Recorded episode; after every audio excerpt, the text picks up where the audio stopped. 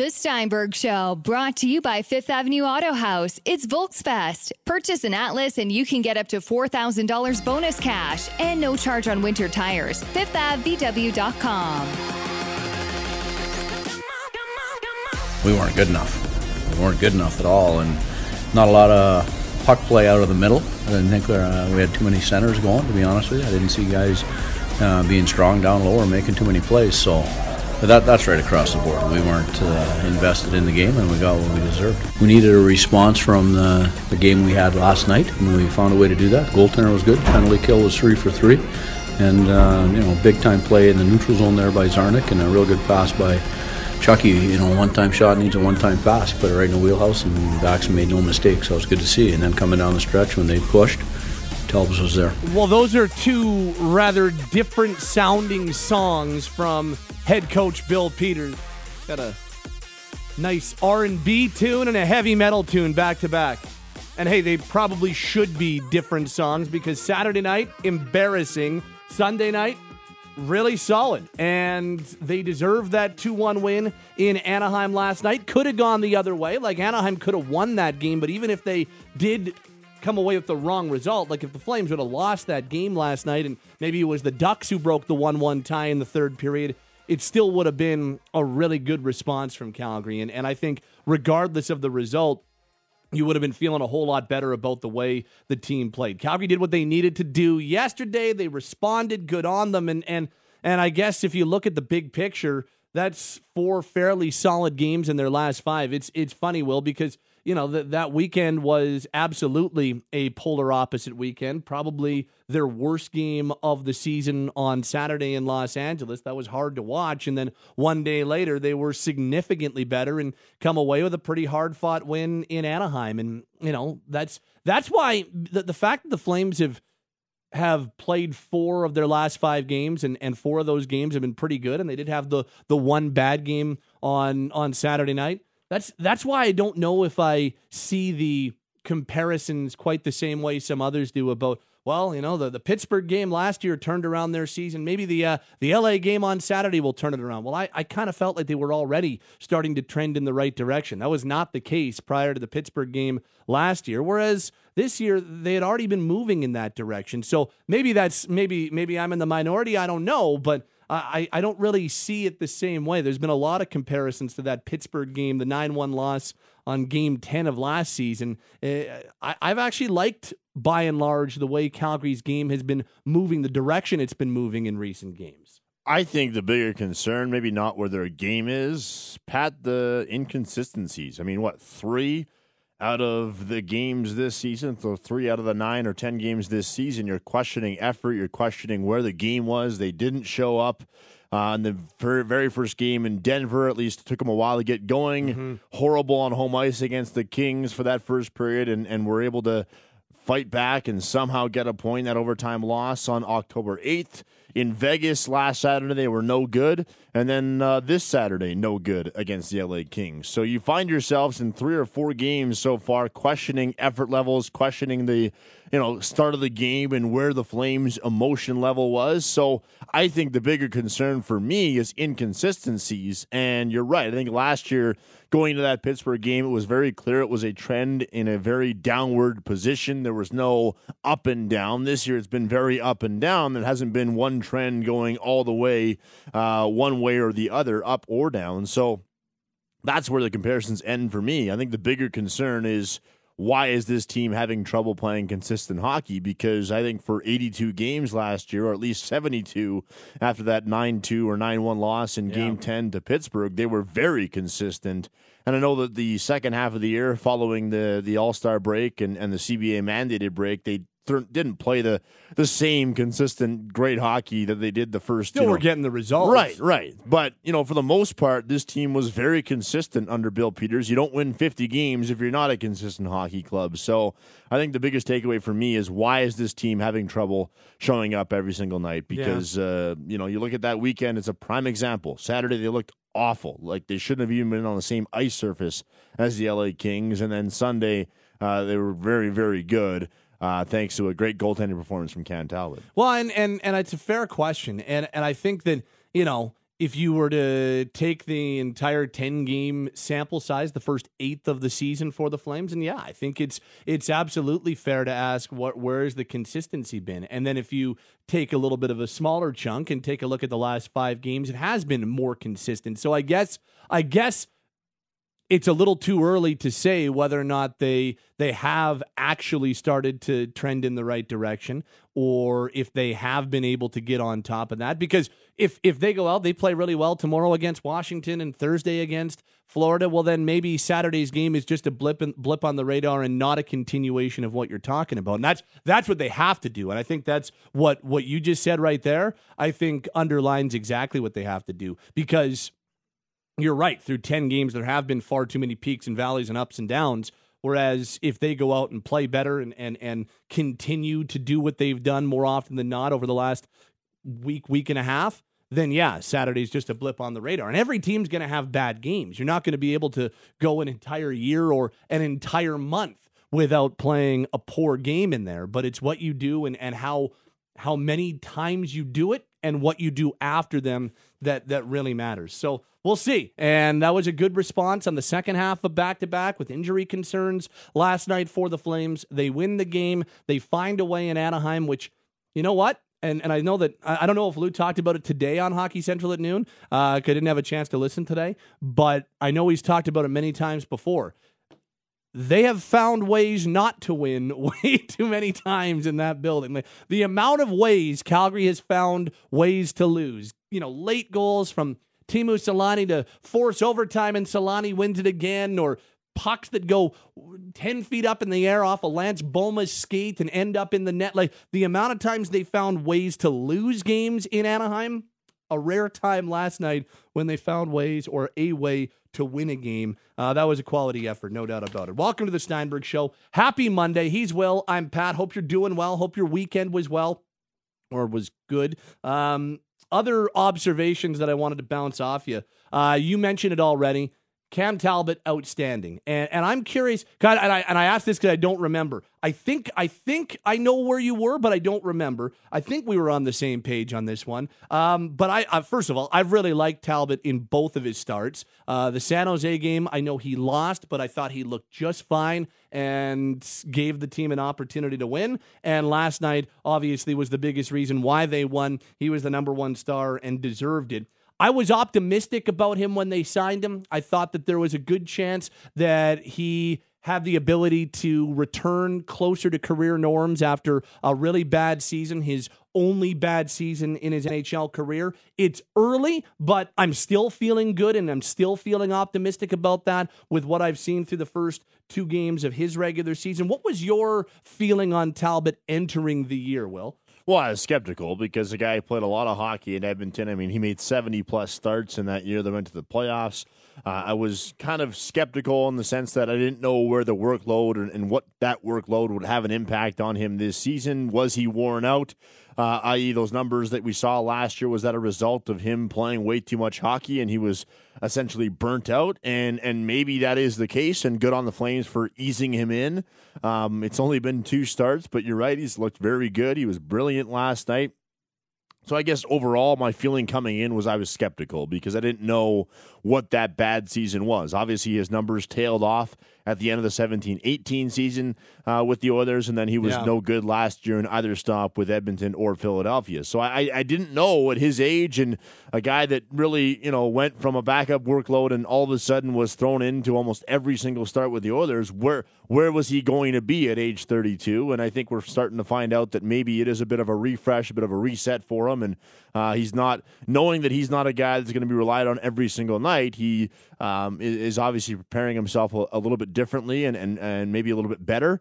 Um, so I, I, think early returns have been very good, but overall certainly was skeptical because I didn't know right. what that bad season would lead to. It wasn't an automatic slam dunk for me that he was going to bounce back. No, and I mean, especially with this position, there's there, I don't think there's and I mean two starts automatic. in his next ten he could be terrible. Well, and so. that's why I say like I, I'm still optimistic about it, but I'm not going to sit here and say ah I was right. I mean, two games is a very, especially with this position, a very tiny sample size. But I'm still feeling pretty optimistic about it. And here's here's the reason why I came into the Talbot signing with some optimism and, and knowing they were probably going to do this because it was rumored for a number of weeks prior to the signing on July 1st. What what I liked about it, or or what gave me reason for optimism, is the fact that prior to the 18 19 season in Edmonton and Philadelphia, he'd never had a truly bad season in the NHL. In fact, he had, even with the 18 19 season, I believe his career save percentage was 912. Without the one bad season, it was 915. And that was five years of being a 915 goalie. And so the trend suggests and other case studies suggest that if you're a goalie that is able to sustain high level stuff, and, and 915 is high level stuff in this league. If you're able to sustain that for half a decade, then you have a bad year and you're you're looking to bounce back. Usually you do.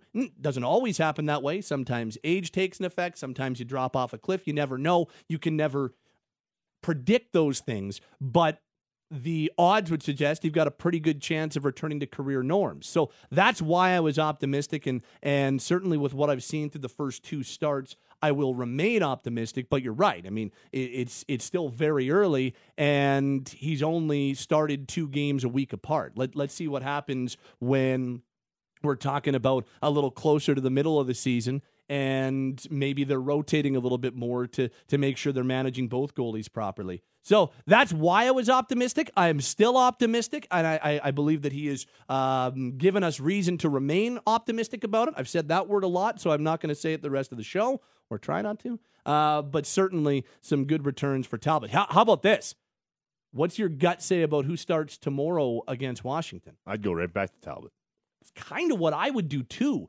And I feel like there's a pretty good chance, especially coming off an effort like that. I mean, I know it wasn't a shutout, but he was the number one star and the biggest reason they won. I, I think I'd go back to Talbot. I think I think there's a decent chance they'll go back to Talbot. You did it with Rittich, right? I mean, you you deviated from the plan three games into the season after Rittich posted a shutout on game two against Vancouver. So I, I, guess there's precedent for it to go the other way, right? Well, yeah, and I mean, I, I, know that the whole team was bad, but Rittich wasn't very good Saturday, and it's back-to-back Saturdays where he has struggled. Uh, he has had seven of, uh, well, I guess eight of ten starts now uh, to begin the year, so I, I, think it's deserved to go back to Talbot, and you know Thursday you go back to Rittich and then you, you see where you are from there. But uh, I, I, think it makes a ton of sense to go right back to him. And, and we talk so much about managing workload. Well, if we all believe that Rittich's going to be a guy who's anywhere from the 50 to 55 range and not the 60 to 65, well, that would even back up further evidence that Talbot should go in net on Tuesday against the Capitals. So I would go back to Talbot, but who knows if the team is leading at, or leaning at this point mm-hmm. uh, this early in the season. They certainly uh, felt like they're going to heavily go to, to Rittich, but based on the way that the, the weekend went, again, I know the whole team was bad on Saturday. I didn't think Rittich was very good, so I would go back to Talbot, reward him with with what he did Sunday in Anaheim. I uh, I had no issues with Rittich myself on on Saturday. Like uh, that was uh, I, I don't know what goal he was going to stop there. I, I didn't really like. I thought that he actually played pretty well considering the circumstances. He did not steal a game for a team that completely no showed in front of him, but uh, I thought he was the least of the worries on Saturday, and, and Talbot came in, got that period of work, and uh, he said that it set him up nicely for the next day. So I, I personally felt there was nothing really to critique on the Rittich front on Saturday, but uh, we'll see. And I'm with you. I do think that uh, Talbot going tomorrow would make a lot of sense. Uh, and to wrap up the segment, the cap juggling that we saw yesterday from the Flames I would suggest, at least for the time being, get used to it because the Flames have next to no wiggle room right now. And if they run into injuries, and, and it sounds like both Bennett and Mangiapane are minor injuries, but if you run into injuries, all of a sudden you find yourself in a tough spot. And the Flames are not alone. There are numerous teams that find themselves in similar situations, but just so they could ice 12 healthy forwards last night, they had to send Oliver Kylington to the American Hockey League. Um, That's the situation they're in. I would suggest that Maple Leafs fans have gotten used to it. We've seen it already with the Oilers. Ethan Bear had to be papered to the American League earlier this year for cap uh, for cap reasons. Like this is this is standard operating procedure for I would say probably a third of the NHL right now, the Flames included. So uh, I don't think it's necessarily reason to be critical. It's just kind of one of those things that if if they run into injuries, they're going to have to start doing some gymnastics with their salary cap and their roster. That's that's the situation they're in right now, right? Yeah, and we said that going into the year. That's why certain guys weren't here to begin the year, even though they probably deserved it after the training camp they had. And, and no surprise that this early in the year, when they've had a couple of dinged up or banged up bodies, they're going to have to juggle a little bit. And yeah, it's no surprise at all. Lots of uh, paper transactions. I don't know if uh, we ever saw Oliver make it to uh, Stockton, and who knows where he is now. But um, yeah, a lot of juggling going forward for the Flames. Uh, and uh, hey, give the Ducks credit; they played pretty well on uh, on Sunday night could have gone their way. That was a hell of a push, especially once Backlund scored to make it 2 1. That was a scary looking push, and they had plenty of opportunities to tie that game at the Honda Center last night. On the Glenmore Audi fan feedback text line 960 960, this reads Go to Talbot. Rittich, despite playing well, he was uh, undisciplined in his last start. He certainly was undisciplined in that game. the, the tripping call, okay. The slash probably didn't need to happen. He wasn't the only one on discipline, though, on Saturday night. Uh, I don't think that Rittich is such an established number one yet that he just gets the net back after Talbot played like he did. I'd go back with Talbot. This, they had no rights winning that game. Talbot stole the W. Uh, this reads with how Oiler fans are spouting off about Neal. It feels like Talbot's going to have a big role to play in his new team's future yet this season. Still too early to judge. Uh, this reads The biggest positive for me last night was definitely Talbot. Rittich has been good so far, but I'd rather see him playing 60 to 65% of the games as opposed to his current 80% pace. With what I've seen from Talbot so far, makes me feel like they can give Rittich days off without worrying too much about it. Agree with that. Mike writes I think the Flames have played pretty well overall since the season opener, but for whatever reason, this team is having difficulty finding the back of the net, whereas goals seemed automatic last year. Also, that Kings team under McLellan's coming out to play. They're playing playing harder with way more pace, and I'm just glad they don't play them again until December.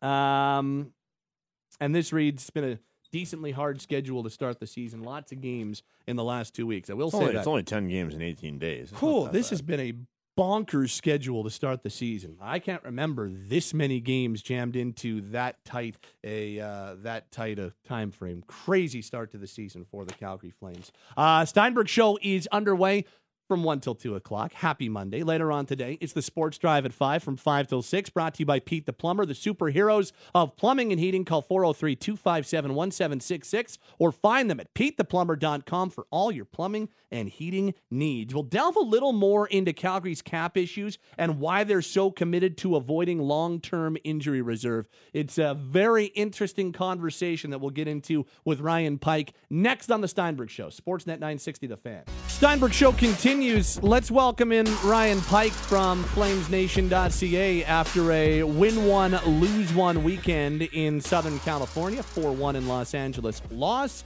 2 1 in Anaheim, win. Mr. Pike, your observations on the weekend. My goodness, what a weird team this is this year, isn't it? It seems like it's hard to believe they can look as listless as they did in Los Angeles and somehow look as dialed in, you know, less than 24 hours later in Anaheim. So hopefully they can uh, smooth out some of these uh, ebbs and flows and rivers and valleys because you know when when they're on their game, they're a really good team, but when they're they're not in their game, whew. Overall, would you say trending in the right direction or too early to tell when it comes to Calgary's overall game?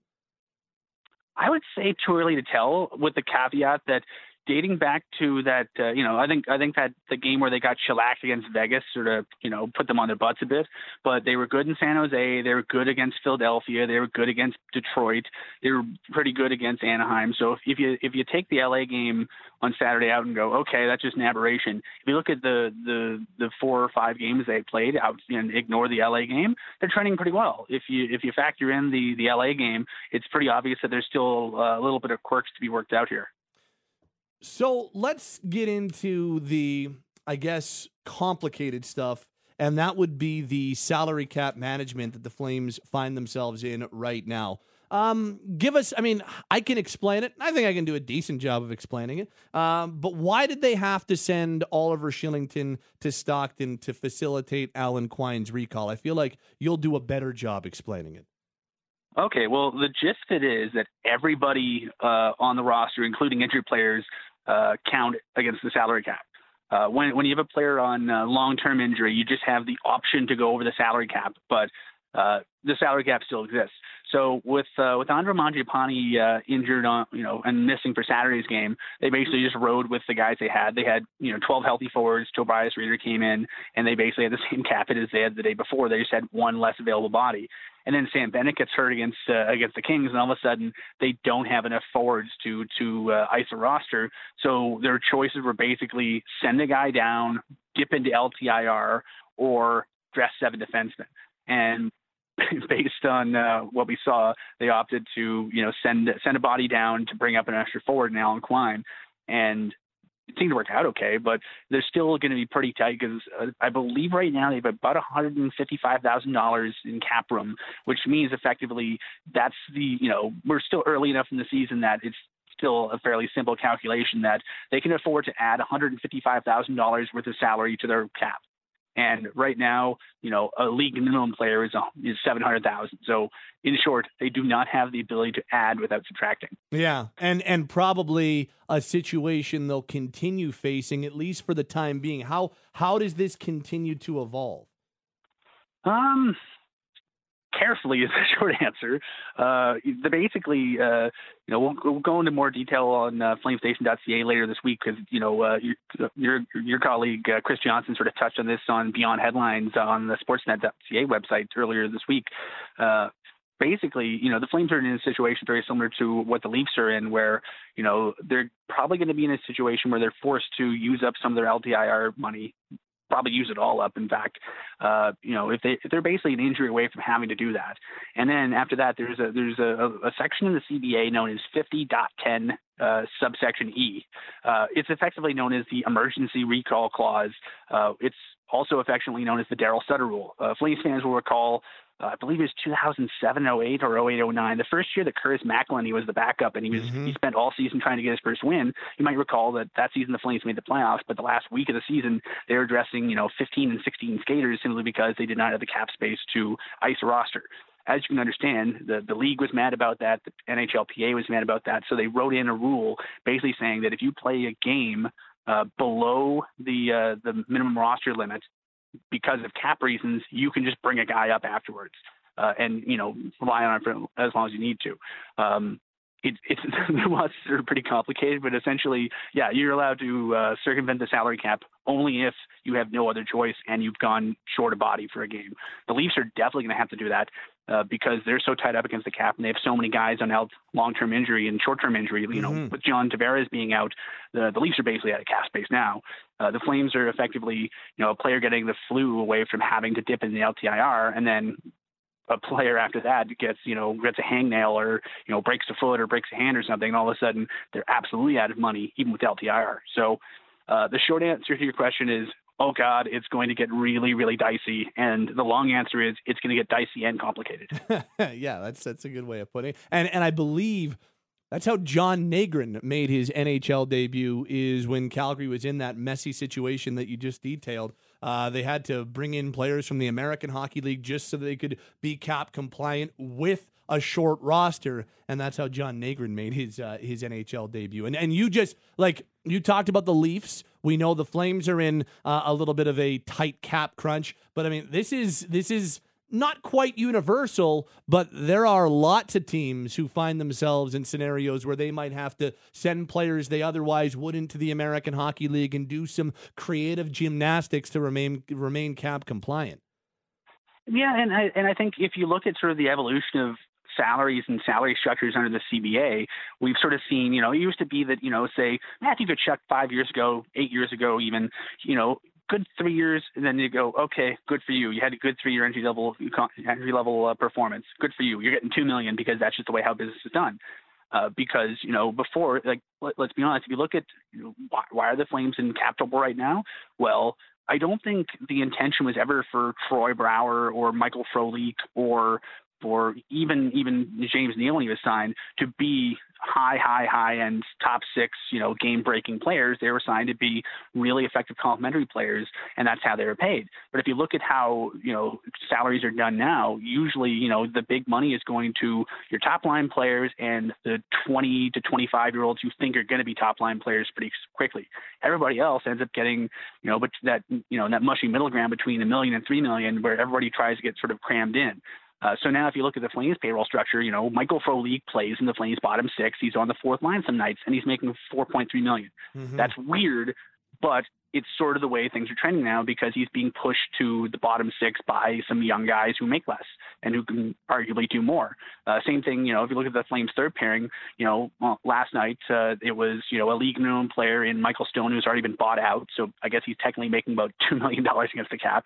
And you know, TJ Brodie, because based on the way the Flames structure their pairings and structure their roster right now, uh, a guy on a on a you know close to a league minimum contract in Rasmus Andersson makes less money but can do basically the same job, if not slightly better. So he pushes Brodie down.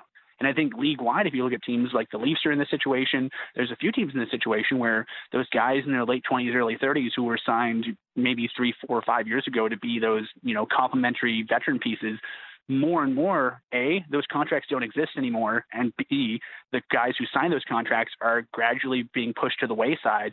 Uh, those are typically the players we've seen being bought out the last three, four seasons simply because yep. the teams don't have the ability to have a $4 million player on their third pairing or their fourth line anymore. Yeah. Lou's kind of talked about it as the current salary structure's gotten rid of the middle, and that's that's kind of exactly what we've seen, and and it's a it's a really interesting trend that I'm I'm curious to see how it plays out in the next number of years. Ryan Pike from Flames Nation is with us on this Monday afternoon. So you talked about LTIR.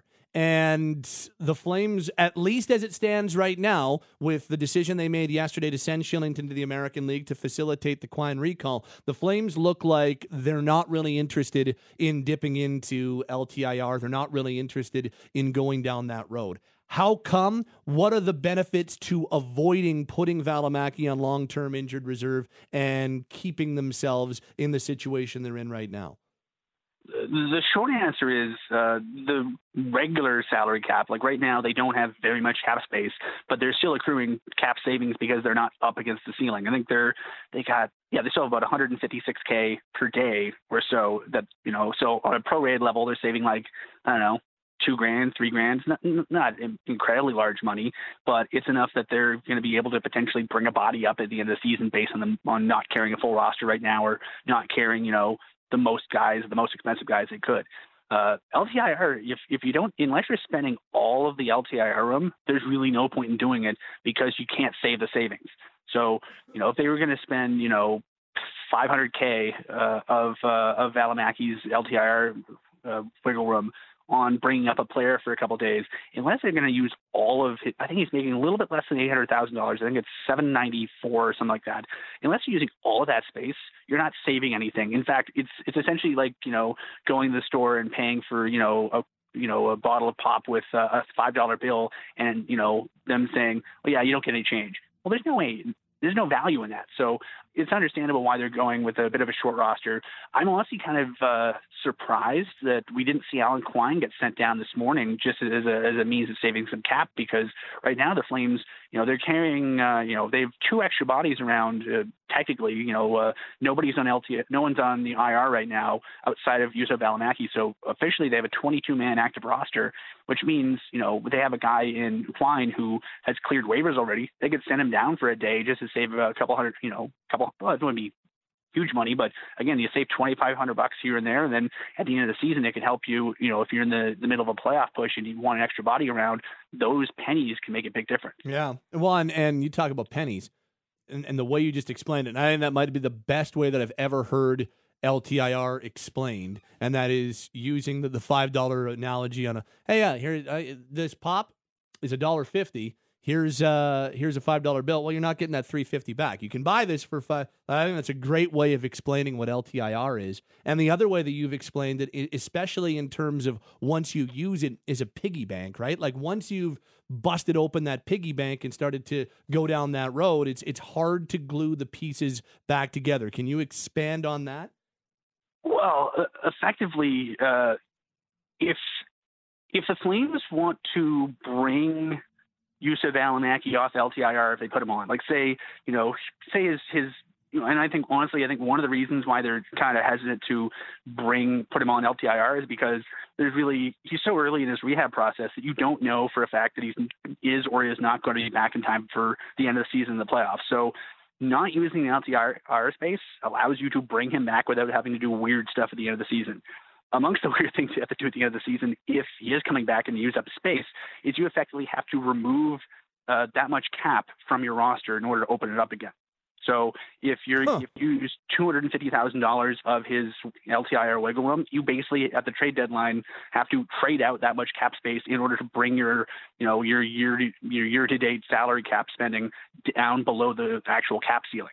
So that would be terrible because you know the Flames are have been trying to you know fairly fairly prominently trying to make trades to open up cap space pretty much all summer, and I, I'd be shocked if Brad Treliving isn't burning up the phone lines any given moment of the day trying to open up some wiggle room for himself.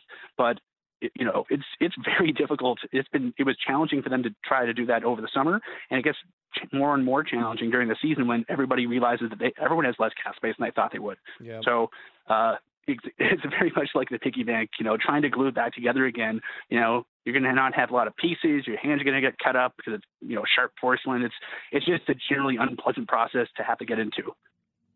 Couple more with Ryan Pike from flamesnation.ca. So here's a fun one. You just talked about your little surprise why they didn't even paper Alan Quine to the American League today just to save a little bit on their daily cap, which again, one day we'll get into the daily cap and, and you can explain that. But again, it makes your head hurt when you think about it. I don't know how you keep all this stuff straight. But uh, how how do they because Alan Quine looked like an NHLer last night. He looked like an NHLer in the preseason. How how do they keep him on the roster? How how do they keep Alan Quine in the NHL this season? The short answer is either keep Kylington down on the farm, or they can waive Michael Stone and put him. They have to basically you know lose a body when somebody else gets healthy. Uh, but that's going to be a challenge right now. But I, I agree. I, I was super impressed with Quine. Think about this. So he played Friday in San Diego, had three shots and two assists. He played Saturday in Bakersfield, had three shots and two assists, and then played 10 minutes in the NHL, playing his third game in three nights in three different cities. Granted, driving distance, but still three different cities. Uh, and had again three shots. And you know his his line was probably the Flames' most consistently noticeable line, and that's you know Mark Jankowski's not been great this season, but he looks really good with the wingers he had the other night. So uh, I agree. They need to figure out a way to keep him around. But right now, I think he's the ideal short-term recall guy because he doesn't cost a lot of money, and you can basically use him anywhere. Yeah, yeah, that's a good point. The only the only thing is is that he is waiver eligible in event. How does and that's the final thought how does the waiver situation work for him? It's he because he cleared waivers at the beginning of the season. So when will he be waiver eligible again? He will be waiver eligible again when he has spent 30 days on the NHL roster from when he cleared. So I think he was technically on. He got called up yesterday morning, so that's one day. Today will be day two. So between now and he has another 28 days on the roster, and then once he spends day 30, the clock resets and he has to go through waivers again. So again, you know, he seems like the ideal uh, man because you know he's already cleared waivers. You can use him wherever. He doesn't make a lot of money. He seems completely content, sort of playing as much as he can wherever he can. And you know he you put him through. This is probably the worst case scenario for uh, for a professional hockey player being sort of called up at short notice when someone else goes down and be, basically being thrown in against a really good team on the road.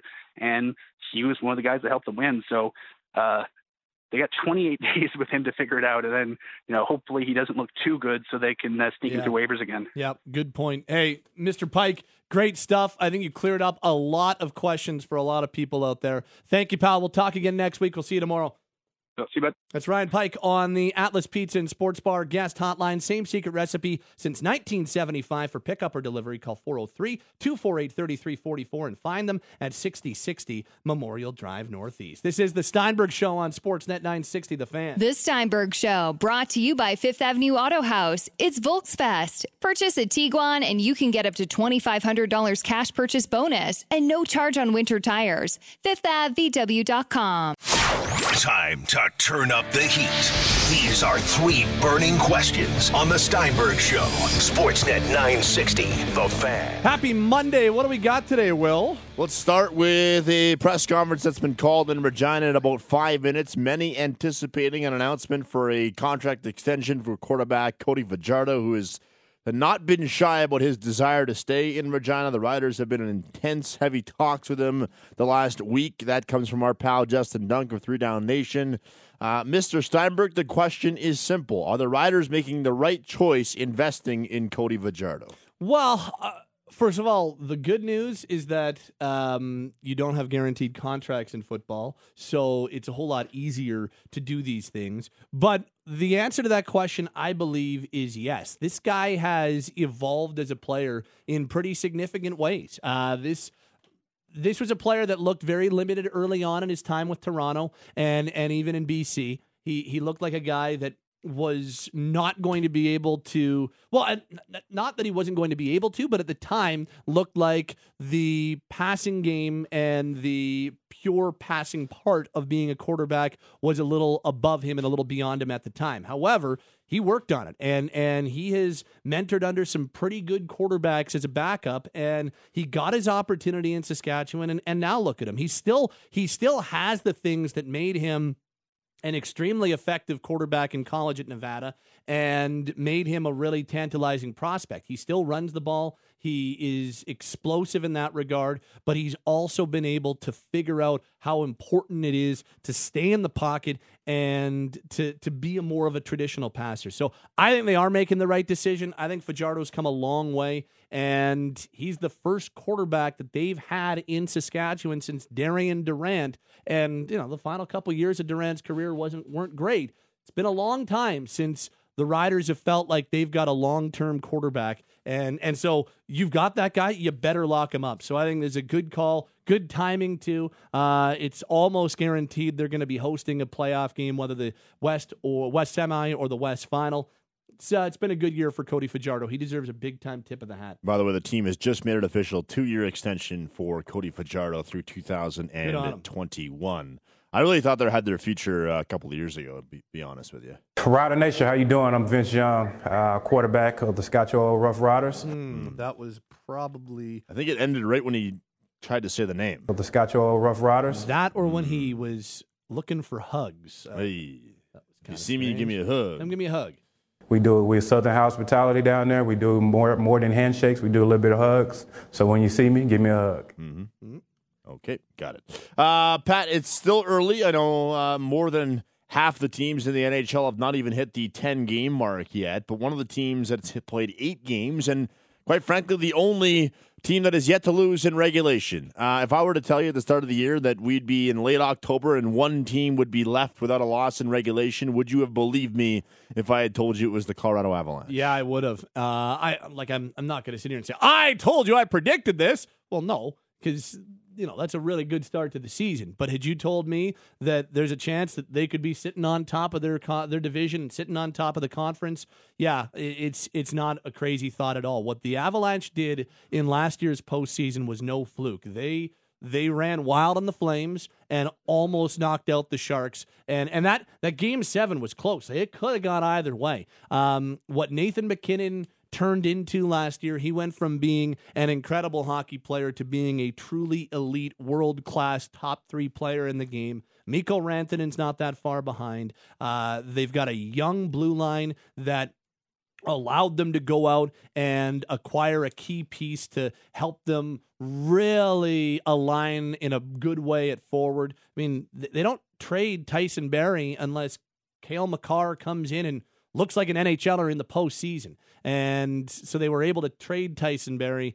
And next thing you know, they've got Nazem Kadri as their number two, number three center, however you want to slot it. So th- this is a good team, and they're no joke, and they're going to be an extremely good team all year long. I mean, they're not going to continue this pace because nobody does, but you know, Well, Tampa did last year. that's a good point. I don't know if I see that, but I think you have to put them as absolute next level contenders. They took a step last year, and it looks like that step was legit. They're in St. Louis to battle the Blues tonight, six o'clock start on your NHL Live. If you want to tune in to the seven zero and one Colorado Avalanche, Week seven in the NFL concludes tonight with Monday Night Football. Pat, and uh, I'm not even asking you this because it's my team, but quite simply, did the New York Jets have any chance against the Patriots this evening? I think they've got a chance to cover. How's eh, does does that help? Does that make you feel better about What's your team? spread? I'm just going to go take a look at the, the Uh, ten. Yeah, I've got, they've got a chance to cover. They're a different team with Sam Darnold. Uh, they just are. And they look more confident. Their offense moves the ball. And because of that, I think they've got a chance. Look, the Patriots have, have, have been extremely impressive and they've been crushing teams. But I, I think that the Jets have an opportunity to keep this close because when Darnold's in, it keeps their defense off the field. They're able to move the ball effectively. So I think the Patriots are going to win, but I'd be more confident in New York covering a 10 point spread than I would have if Darnold wasn't in there. How's that? Good old San Darnold. No, Patriots. Dan Sarnold. Dan Sarnold. Love good old Dan Sarnold. 615 kickoff, by the way. We got this one for you on Sportsnet 960. And don't forget, Shanks is your home for the NFL. There's your three burning questions. I believe they call tonight Monday Night Football. Don't forget to listen on.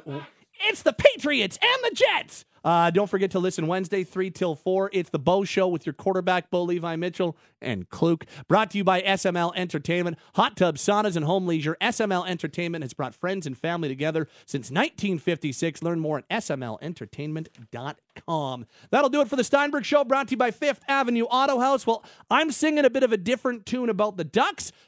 Is Pinder singing a different tune about Cam Talbot? We'll find out when Pinder and Steinberg kicks off in minutes time.